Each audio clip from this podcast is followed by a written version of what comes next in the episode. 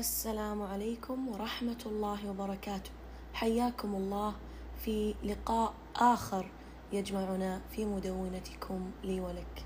وموضوع اليوم ترقبه الكثير والذي سأسعى جاهدة أني أثريكم بما ينفعكم آه، فيه بحول الله وقوته.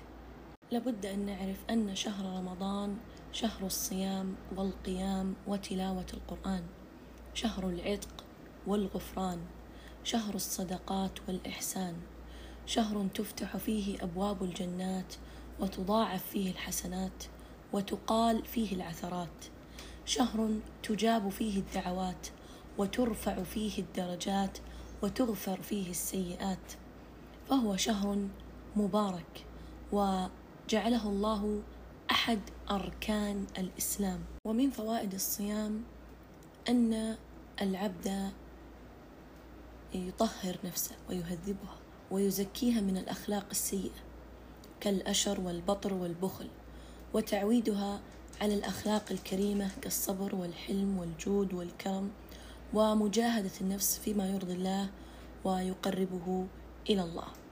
فأول الأعمال التي نحتاجها في رمضان هو قراءة القرآن وختمه.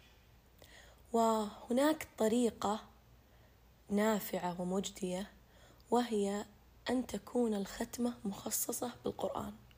فتضع في كل زاوية من البيت قرآن أو في الغرف التي عادة تتواجد فيها وتتنقل فيها قرآن. بحيث أنك تقرأ في كل ما تدخل هذه الغرفة تقرأ النصاب المخصص لهذا القرآن. أيضا قال الله عز وجل ومن يعظم شعائر الله فإنها من تقوى القلوب فيجب أن يعظم الله في قلبه ويعظم شعائره كذلك فيتجنب القول الفاحش ويتجنب الغيبة والنميمة والأقوال والأفعال التي تحبط العمل ويحرص على سلامة الصدر ويحرص على آه، أن يؤدي حقوق الناس. فحق الإنسان ملزم بحكم مصدره الله عز وجل. لا يقبل الحذف ولا النسخ ولا التعطيل ولا يسمح بالاعتداء عليها ولا يجوز التنازل عنها إلا بما أوضحه الدين الإسلامي. فاحرصوا على إرجاع الحقوق. احرصوا على الصلح بينكم وبين الناس.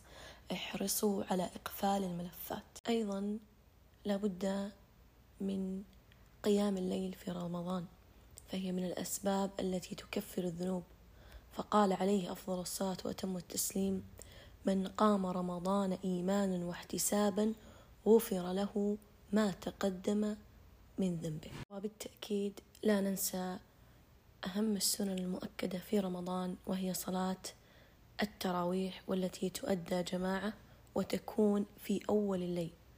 فقد كان النبي عليه الصلاة والسلام يقوم الليل بإحدى عشرة ركعة ويجوز للمسلم أن يزيد على ذلك مع ضرورة التزامه بالخشوع والطمأنينة فيها.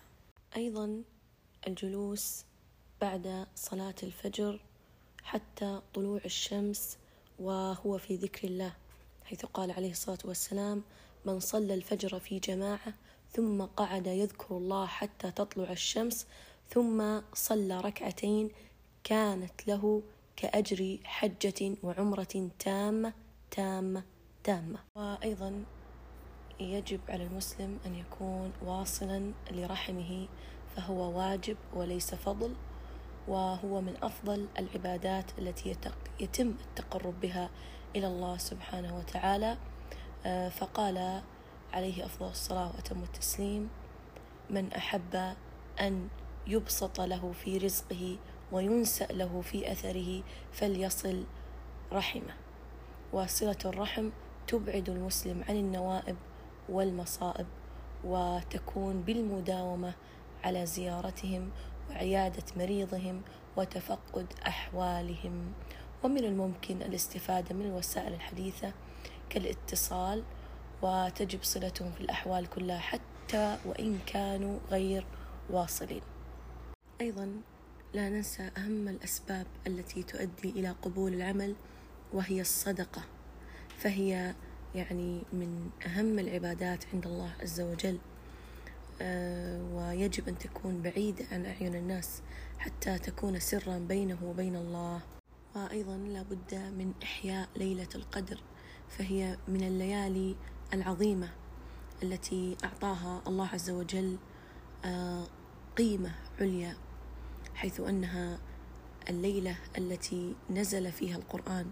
قال الله عز وجل إنا أنزلناه في ليلة القدر فهذه الليلة العمل والعبادة خير من ألف شهر مما سواها. حيث يضاعف فيها الله الحسنات أضعافا كثيرة.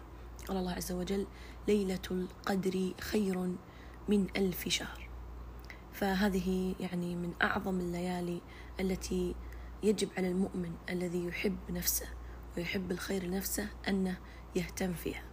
أيضا يسن للمسلم الاعتكاف في شهر رمضان وخصوصا في العشر الأواخر حيث أنها يكون فيها خلوة مع الله تامة.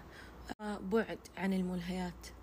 فقد جاء عن النبي فيما ترويه السيدة عائشة رضي الله عنها وأرضاها أن النبي عليه الصلاة والسلام كان يعتكف العشر الأواخر من رمضان حتى توفاه الله.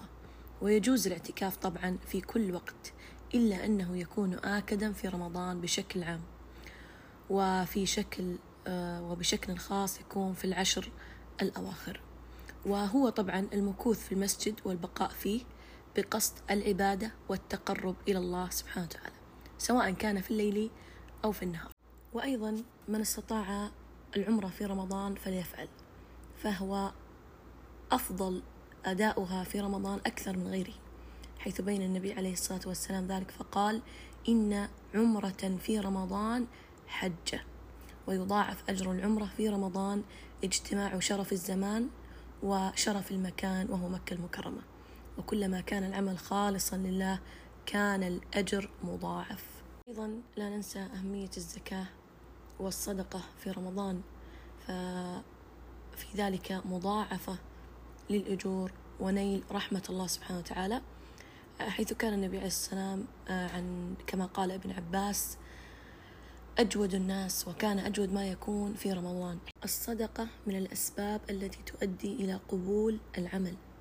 ولا بد أن تكون سرا بينه وبين الله وأن يؤديها بعيدا عن أعين الناس. هذا وصلى الله وسلم على نبينا محمد وعلى آله وصحبه وسلم أجمعين. ولا تنسوني من صالح دعائكم. والسلام عليكم ورحمة الله وبركاته.